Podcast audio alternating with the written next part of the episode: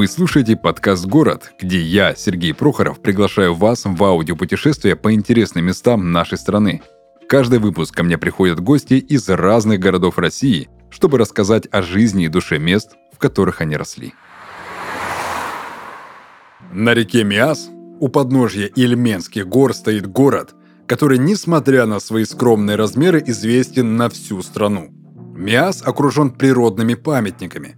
На востоке он граничит с Ильменским заповедником, а к западу от него находится знаменитое озеро Тургояк.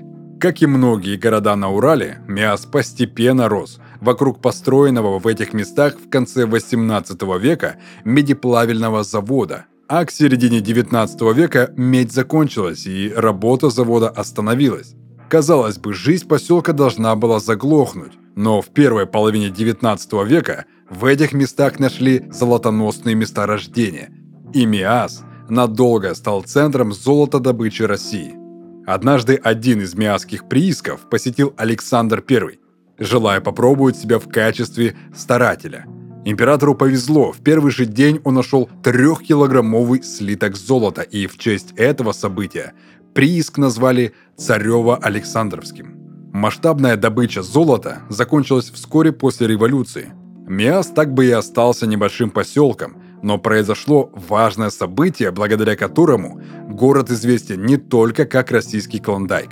В 1891 году отсюда начали строить Транссибирскую железнодорожную магистраль, о чем до сих пор свидетельствует памятный знак на станции Миасс-1. Великий Сибирский путь соединил европейскую часть России с ее дальневосточными городами, и Миасс стал одной из важных станций на этом пути. А также Миасс внесен в Книгу рекордов Гиннесса как город, в котором стоят самые большие скульптуры. Итак, друзья, мы продолжаем наше аудиопутешествие по городам нашей необъятной, замечательной страны. Сегодня у меня в гостях друг моего детства Макар. Макар из города Миасс. Макар, привет. Ребят, всем привет. Да, это я, житель многих городов, и в том числе города Миасса. В нем я прожил 13 лет. Итак, поехали сразу же. Для меня город Миасс – это относительно город детства и все-таки город юности. Что для тебя город Миасс? Для меня город Миасс, я считаю, что это какое-то мое прошлое. Я туда переехал, когда мне было 3 года, и прожил там вплоть до того момента, пока я не поступил в университет. То есть все мое детство, все мое какое-то вот это вот становление как человека началось именно в Миассе. И для меня Миасс — это большая память и большое прошлое. Угу. Вот смотри, я-то прекрасно знаю, что нужно посетить, что нужно посмотреть, но представь, что твой друг... Ты сейчас где находишься? В каком городе? Сейчас я в Москве. Вот ты в Москве. Представь, что твой друг из Москвы решил посетить твой родной город Миасс. Что именно в первую очередь ты ему обязательно посоветуешь посмотреть? Куда съездить, что поглядеть? Конечно, я ему скажу много вещей, потому что город Миасс — это не просто обычный малый город, как я считаю, он такой, скажем так, с изюминкой. Итак, город Миасс. Что необходимо посетить? В первую очередь необходимо посетить самую главную достопримечательность этого города. Это озеро Тургояк.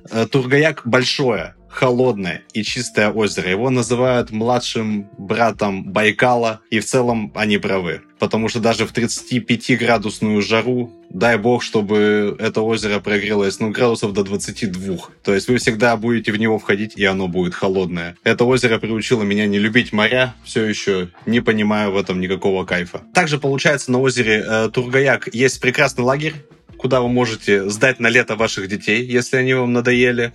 Местным, кстати говоря, по достаточно большой скидке постоянно предлагаются места. То есть, если вы работаете на местном предприятии, также можете отдать туда детей. Говорят, лагерь очень крутой, и я помню, что в свое время москвичи в этот лагерь сюда ездили, тоже вот именно отдыхать. Потом можете посетить базу отдыха Серебряные пески, Золотые пески. Золотые пески, предупреждаю, это более такой дорогой вариант. Серебряные пески, насколько я помню, всегда были подешевле. Потом на озере Тургояк также есть остров Веры.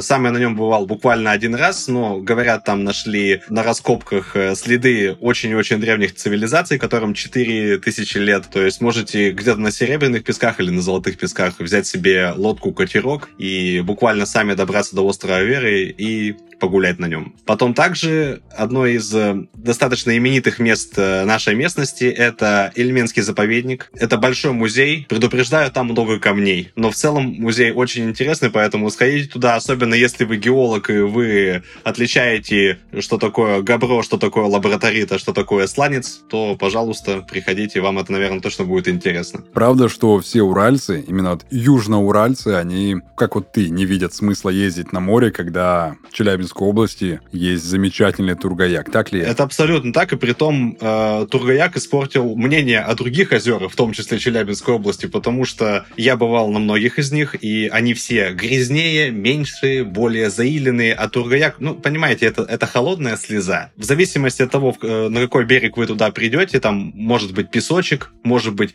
серебряный песок, например, там есть такое место. То есть он сначала выглядит обычно, но если его руками приподнять, то возникает такой вот эффект серебряного песка, он такого сероватого цвета. Где-то камни, где-то острые камни, но большое, холодное и чистейшее. Чем это место, вот именно озеро Тургояк, знаменательно лично для тебя? Оно знаменательно лично для меня, потому что, ну, это всегда было наше лето. Сколько бы у нас не было вот этих вот летних каникул, мы выбирали день, желательно рабочий день для всех остальных взрослых людей, чтобы народу было поменьше. И с самого утра, в 8-9 утра, шли на озеро и проводили там буквально целый день. Ну, то есть, это был наш летний быт. Я просто помню еще с детства озеро Тургояк, которое не было толком вот так вот забито и растиражировано, как в последнее время, когда появились куча баз отдыха уже на всех вот этих территориях этого большого озера. Там реально было где развлечься, там было много пространства. То есть тогда я этого не понимал, сейчас я последний раз был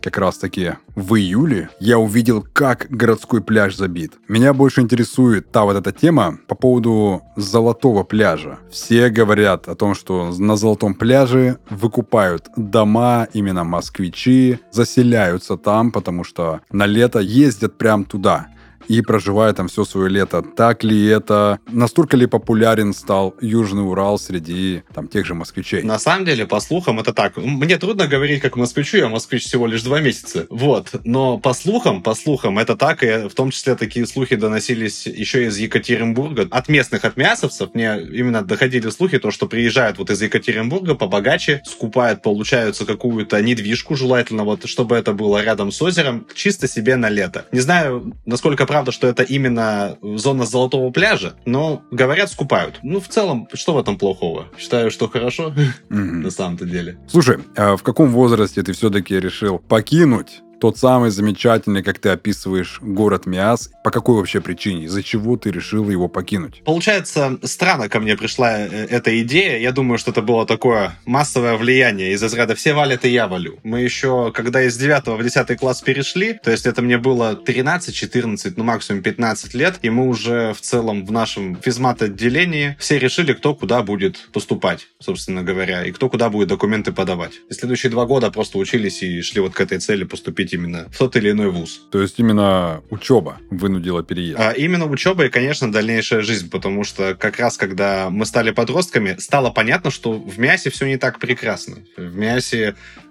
все меньше и меньше находилось каких-то развлечений, скажем так, по возрасту. И я все еще придерживаюсь вот этого видения вообще и Миасса, и в целом очень большого количества малых городов, то, что, ну, это действительно сейчас города для детей и для бабушек. Потому что детям там комфортно, у них все близко, комфортно родителям за ними следить. Ну, в том числе, наверное, стоит сказать, что для семьи какой-нибудь тоже удобно. И для бабушек, которым нужен огород, сад, и особо деньги они никуда не тратят. Но вот если тебе 20-25, то надо и в бар сходить, надо и какую-то кальянную найти, надо с кем-то новым познакомиться, а тут, извините, тут Миасс. Народу здесь немного, и заведений здесь тоже немного. А их какой-то уровень иногда оставляет желать лучшего. Ну, по крайней мере, это последнее мое мнение такое было. Так сказать, ты дошел до своего вот этого потолка развития и понял, что тут его не пробить, пробить, тут ничего не сделать, тут ничего не поменять. Именно для своего возраста. Насколько я помню, тогда, да, это уже очень много лет назад было. Насколько я помню, да, то, что хотелось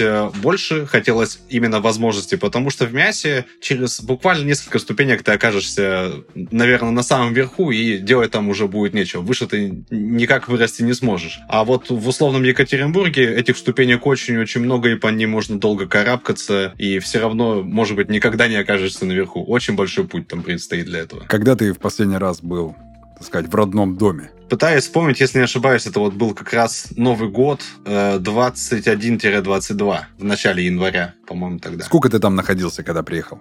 Чисто на новогодние вот эти праздники? Да, новогодние праздники, если не ошибаюсь, это было вот несколько дней, что-то около 5 дней. Угу. Успел ли ты заметить какие-то изменения в этом городе? И если заметил, то в какое направление именно? В худшее или в лучшее? Я в этот раз и в последние разы, пока я был в Миассе, постоянно ловлю себя на том, что я наблюдаю изменения, и не все в худшую сторону. Во-первых, что меня бесит в первую очередь, то, что это Челябинская область, и поэтому там все к чертям собачьим зазаборено. Там везде стоят ржавые заборы, я даже рядом с ними фотографировался. Там везде эта проблема, и это реально захламляет город очень сильно, чисто визуально.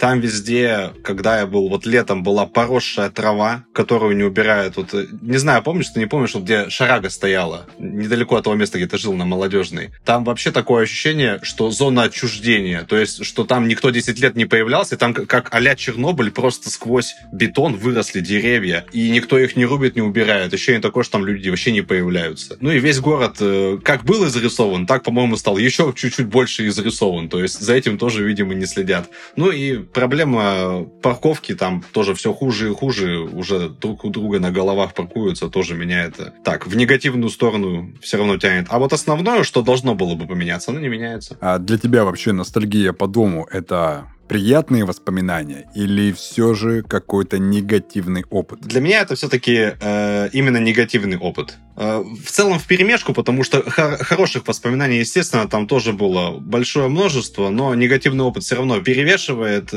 Я когда вспоминаю о Миассе, почему-то я вспоминаю именно скуку, потому что между этими хорошими воспоминаниями чаще всего было, ну, просто ничего. И постоянное желание уехать. Да, оттуда. Особенно, когда ты побывал в других городах, в каких-то, где вот реально приключения тебя сами находят. Это вот Екатеринбург. Ты просто идешь по Екатеринбургу, и ты постоянно каким-то образом ищешь себе приключения вот на все время, что ты там есть. Про Миасс такого сказать не могу. Я так понимаю, что на мой вопрос, мой дом там, где я есть, или где родился, там и пригодился, ты все-таки ответишь первый вариант. Я отвечу тебе даже немножко по-другому. У меня просто постоянно, на самом деле, дискус такой идет. Каждый раз, когда я звоню маме, она мне напоминает, где родился, там и пригодился. Совершенно не согласен с этой поговоркой, и даже не согласен с тем, что мой дом там, где я есть. Дом там — это где комфорт. Вот как я считаю. Я потому что недавно переехал из Кургана, мне в Кургане было некомфортно, поэтому я не мог его считать своим домом. Сейчас я в Москве, сейчас мне комфортно, значит, здесь мой дом. Ну так получается, мой дом там, где я есть, то есть я здесь, значит, мой дом здесь. Я переехал... Если комфортно. Важная черта, считаю. То есть получается, вот ты жил в Кургане, и тебе не зашло. Вообще нет.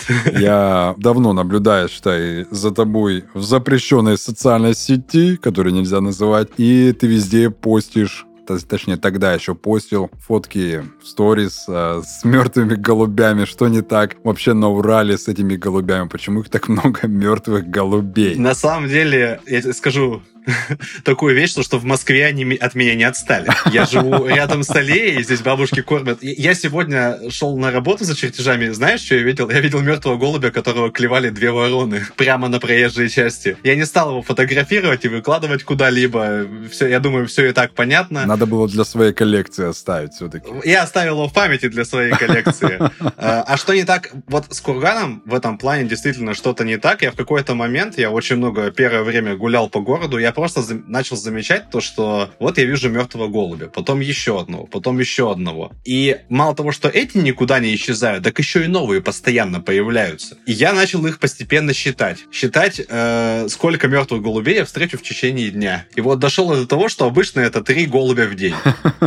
Я ходил там по разным маршрутам, и вот как бы я ни ходил, куда бы я ни ходил, 3 мертвых голубя в день. И я, и мои подписчики, мои ребята, мои друзья начали делать очень много теорий, теорий по этому поводу. То, что, может быть, там травят чем-то, может быть, они сами это делают. У меня ответа нет. Я часто видел то, что я просто иду куда-то, а они сидят прямо на проезжей части, и их просто давят машины. Я не знаю, что происходит. Окей. А есть какие-то особенности твоего родного места, которые ты выделишь и чего тебе, например, не хватает или ты не замечаешь, например, в той же Москве сейчас? Я давно нашел ответ, на самом деле, на этот вопрос. Буквально в первое время, как я только переехал в Екатеринбург, это было там 12 лет назад, это именно доступность природы. Доступность природы — это то, что есть в малых городах, это то, что прекрасно есть у нас в Миассе, потому что там, понимаете, там такая местность, город, он как сосиска вытянутый. Он узкий, но длинный. И мне вот, например, от моего дома, собственно, от твоего дома когда-то тоже, до леса идти, ну, буквально минут 10-15, до озера пешком идти, ну, максимум минут 40. Чтобы в Екатеринбурге искупаться хотя бы на каком-то озере, это надо садиться на транспорт и куда-то ехать, и ты попадешь на шахтаж, на грязное озеро. А чтобы искупаться на нормальном, надо на машине с друзьями и 2-3 часа куда-то ехать. Чтобы сходить в какой-нибудь такой же лес, то же самое. И чаще всего в этом лесу так же, как и ты, будут люди, и там достаточно все из-за этого мусора накидано, и это очень неприятно. То ли дело Миасс, вот в какую сторону не вышел, в той стороне лес никого никогда не встретишь, и все чисто и красиво. Вот этого вот мне не хватает, честно. То есть можно сказать, что город Миасс — это прям такой, знаешь, город натуралистов, любителей природы, уединение с природой. На самом деле, если вы, ребята, кто-то из вас любит вот такой вот активный отдых, в том числе походы, вот Миасс — это вообще должна быть ваша тема, потому что мало того, что в городе... Город еще славится тем, что у него две точки, где можно покататься на лыжах и на сноуборде. То есть это у нас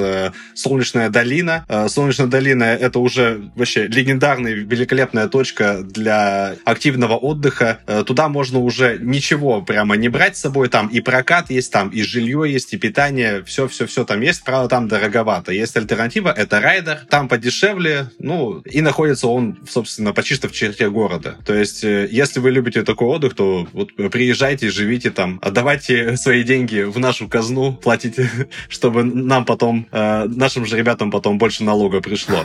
Ну и, собственно, то же самое можно сказать про какие-то походы, мест там, куда можно сходить пешком. Прямо скажу, неисчисляемое множество. В том числе недалеко от Миасса находится Златоуст, а там находится великолепнейший Таганай. Кто не был на Таганае, я от себя советую. Обязательно, если вы будете в Челябинской области, это обращение к слушателям, обязательно съездите на Таганай. Оно от того стоит хотя бы один раз в жизни, но это увидеть надо своими родными глазками. К тому же там есть разные маршруты, и вы можете там как путешествовать 4 дня, так и сделать облегченный маршрут на один день. Да, это будет тяжело, я вас предупреждаю, физически, но все равно, реально, это того стоит. Виды оттуда не поддаются никакому описанию, и фотографии это не передает в том числе. Наверняка ты знаешь вот этот момент с таким стереотипом про уральских здоровых таких мужиков. А можешь ли ты подтвердить либо развеять миф по поводу суровости уральцев? Если они суровые, то почему? На самом деле, совершенно не подтверждаю этот стереотип. Сколько бы я вот вообще уральцев не видел,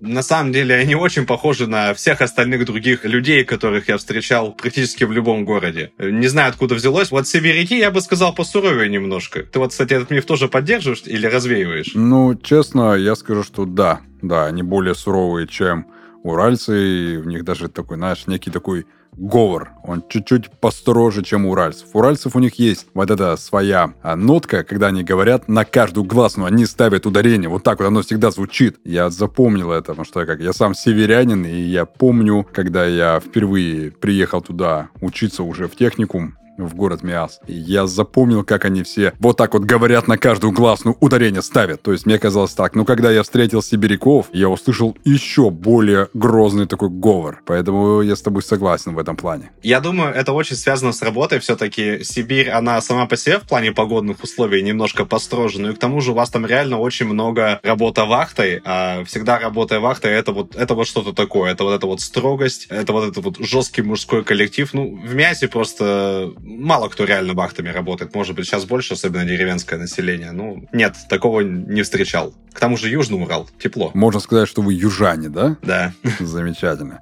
Слушай, по поводу городских легенд и страшилок, наверняка в таком уже я скажу, даже древнем городе есть какие-то свои страшилки, которые переходят из поколения в поколение. Какие знаешь из них ты? На самом деле есть такие, даже сказал бы не страшилки, страшилки, которые там есть, они исходят из лагеря, который стоит как раз-таки на берегу Тургояка. Но это все-таки для детей. Давай что-то более такое обобщенное, об обобщенном поговорим. Получается, две легенды, которые я прекрасно помню. Это, во-первых, откуда появилось название озера Тургояк. Это такая прекрасная легенда о том, как ведьма заколдовала прекрасную девушку, и она ослепла. И чтобы расколдовать ее, необходимо было ей умыться кристально чистой водой. И ее потенциальный жених, потенциальный мужчина, пошел пешком до Байкала, набрал себе в ладони этой вот кристально чистой воды и пешком до Урала с этой водой вернулся и умыл ее вот этой вот водой. Она прозрела, а те капли, которые упали на землю и стали озером Тургояк. Потому что парня звали Тур, а девушку Гаяк. Угу. Я услышал подобную легенду. Я, наверное, еще дополню, если, конечно, может, у тебя тоже есть такая же там в списке легенда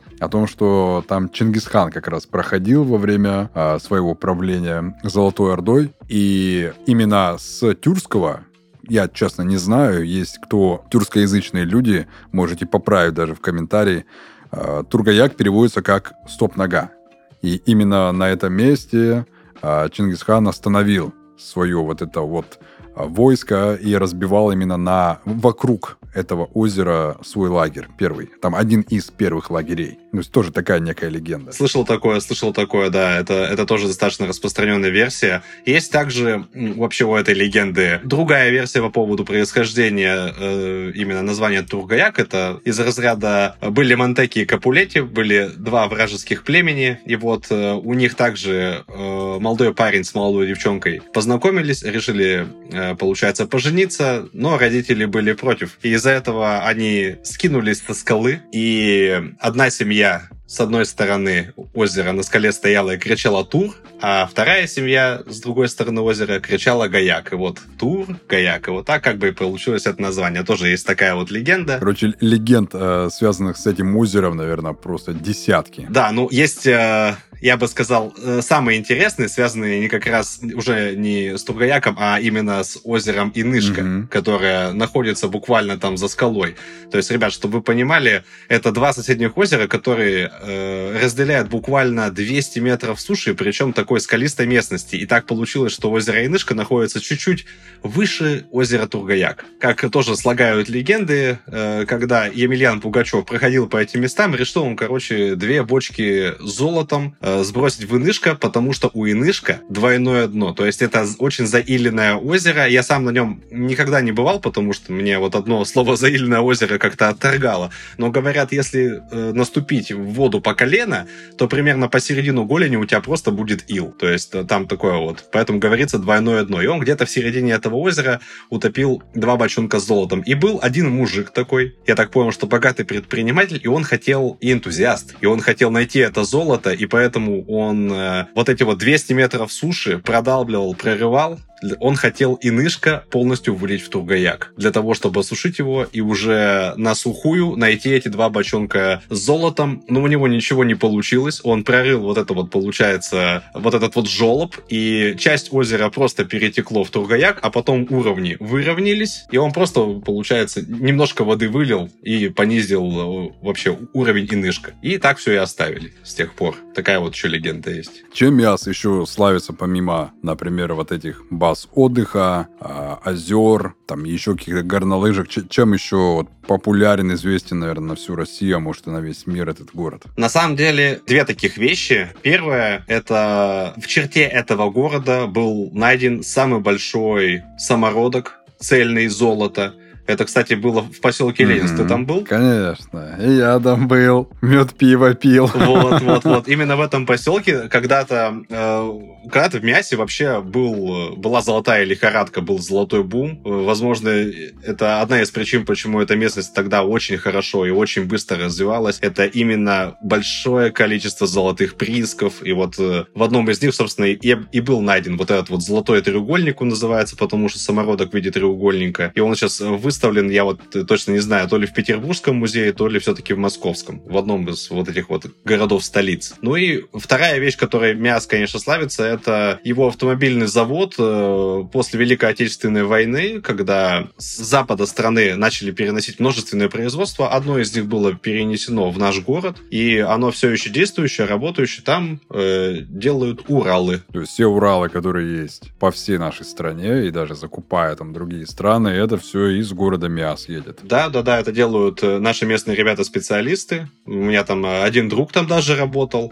Там все хорошо. И прямо перед этим заводом на постаменте стоит памятник первому автомобилю, первому Уралу. К нему можно тоже подойти, посмотреть. У него там даже колеса, насколько я помню, крутятся. В целом такая прикольная историческая вещица. Прикольно. А, слушай, что самое лучшее, на твой взгляд, нужно попробовать в Миассе из еды, увидеть из каких-либо мест, испытать что угодно, чтобы, главное, знаешь, проникнуться вот этой атмосферой южноуральского такого провинциального городка. Смотря, конечно, какой стороной вы хотите его проникнуться, либо хороший летний, либо неприятный зимний. Ну, давайте сначала про летнюю. Мне, на самом деле, в городе очень нравится пару мест. Это именно, я бы их назвал, такие местные смотровые площадки. Одна из них — это гора, которая находится недалеко от городского пляжа, озера Тургояк. На нее легко попасть, легко подняться, с нее открывается красивый вид вот на это вот озеро, пляж и на поселок, который стоит рядом. И аналогичное место есть недалеко, кстати, от наших домов, в начале Можгородка, это один из районов города. Необходимо зайти в лес будет и подняться по горе, и в конце концов вы выйдете на опушку, и оттуда открывается вид, получается, на весь Можгородок, на поселок Тургояк, и в том числе на озеро Тургояк. И этот вид, ну просто вот недавно там был, недавно ходил туда, все еще завораживает, все еще прекрасен. И если вы оказались по какой-то счастливой случайности рано утром, где-нибудь на Можгородке, максимально подъедьте к горе. Очень часто рано утром по горе начинает сползать великолепный красивый туман. Там выпадает точка росы, и этот туман постепенно с горы спускается и в конце концов, может быть, даже достанет и до вас. Очень советую это тоже испытать. Ну, а если вы хотите прочувствовать именно зимний Миасс, то вам, пожалуйста, как я уже и говорил, это наши горнолыжные курорты. Можете просто взять ледянку и покататься именно самой горы, то есть у нас на самой горе, под которой мы живем, устроено очень много таких на скорую руку сделанных для детей горок раскатных, то есть санки, ледянки, линолеум, целлофан. Это необходимо... Коробки от холодильника ты забыл добавить. Да. И от холодильника. Дверку. Для того, чтобы прочувствовать именно вот этот вот зимний вайб Миасса. Из еды, к сожалению, ничего такого специфичного, ничего такого сверхъестественного вы не найдете. Не, ну знаешь, я бы выделил из еды это знаменитые уральские пельмени. Я вот жил на Молодежной, и там рядом, практически на перекрестке, стоял, может, сейчас еще стоит, именно заведение такое пельменное. Там готовят шикарные пельмени, вот именно вот эти настоящие. Это ближе к Тургоярскому шоссе, которое, да? Да. То есть вниз по Молодежной. Да, вниз по Молодежной, пересечение Тургоярского шоссе. Там стоит такая небольшая, маленькая, невзрачная пельменная, которая уже, ну, просто много лет она там... Я там жил, считай, грубо говоря, 5 лет, и на протяжении всех 5 лет я помню эту пельменную, потому что, что, ты студент, а у студента что самое главное забота? Это пожрать. А когда готовить-то неохота, ты бежишь туда, покупаешь там пельмени, либо замороженные, либо уже готовые. То есть при этом там готовят при тебе их. В чем их особенность именно этих пельменей, как я запомнил для меня лично? Там очень много мяса всегда было. Они никогда не жалели вот именно мяса. Именно поэтому, когда вот у меня спрашивают многие, когда вот еду там на Урал, говорят, что там поесть такого? Я говорю, растягай кулебяку и пельмени. Я говорю, это самое главное, это 3 моих любимых блюда за все студенчество. Тут тебе виднее, ты там жил студентом, а я там жил ребенком. Это я в Екатеринбурге могу сказать, где пельмени купить. Там еще, кстати, не знаю, помнишь, нет, было кафе такое, по-моему, Ильмена называется, на Октября находится. Вот оно тоже, оно такое же, скорее всего, древнее, как это пельменное. Я туда пару раз заходил в детстве, и вот один раз заходил уже попозже, когда был взрослым. Насколько я понимаю, там, ну, вкусная свежая выпечка, но это не сказать, что изюминка города, это просто свежая выпечка. Ну, вот просто тоже, да, есть такое вот историческое, так сказать, место у нас. Окей, пойдем тогда дальше. По поводу характеристики среднестатистического такого жителя города Миасса. Но если говорить про среднестатистического жителя города Миасса, почему-то у меня сразу же возникает какой-то прообраз моей мамы. Это женщина 50+, либо это какой-то достаточно замученный мужчина, лет 40+. К сожалению, вот такие ассоциации у меня, когда я думаю именно про среднестатистического жителя именно Миасса. Ну и тогда, наверное, заключительный вопрос тебе задам. Если бы твой город был художественным фильмом, то какой это фильм и какое у него продолжение, если оно, конечно, есть? По поводу фильма не знаю, конечно, наверное, это был какой-нибудь из фильмов Балабанова. А если говорить о будущем города, к сожалению, не вижу какого-то хорошего просвета. И город Миасс, как и остальное большое множество малых городов, будет постепенно увядать, потому что молодежь уезжает, новых детей рождается все меньше и меньше, старики умирают. И я, если честно, не знаю, что необходимо сделать с таким городом, как Миасс, чтобы это как-то хотя бы затормозить. Но Миасс, что хорошо, будет это делать явно медленнее, чем его соседние города, потому что работы чуть-чуть больше, производств чуть-чуть больше, они все еще держатся, некоторые держатся лучше, некоторые хуже, но судьба пока что, если все будет идти так же по рельсам, по которым идет, то примерно такая. Все переедут в большие города, все уедут в Челябинск. Окей, Макар, спасибо тебе за такую экскурсию по городу, в котором и я жил, и ты жил. Было очень интересно вместе наконец-таки встретиться хотя бы так и послушать от тебя твой взгляд на этот южноуральский город Миасс. В конце я предоставлю тебе слово напоследок. По поводу жизни в малых городах, что я могу сказать? Если вам нравится, оставайтесь. Если вам не нравится, то поищите счастье в каком-то другом месте. На самом деле оно где-то есть. Очень красиво и лаконично. Всем спасибо и пока.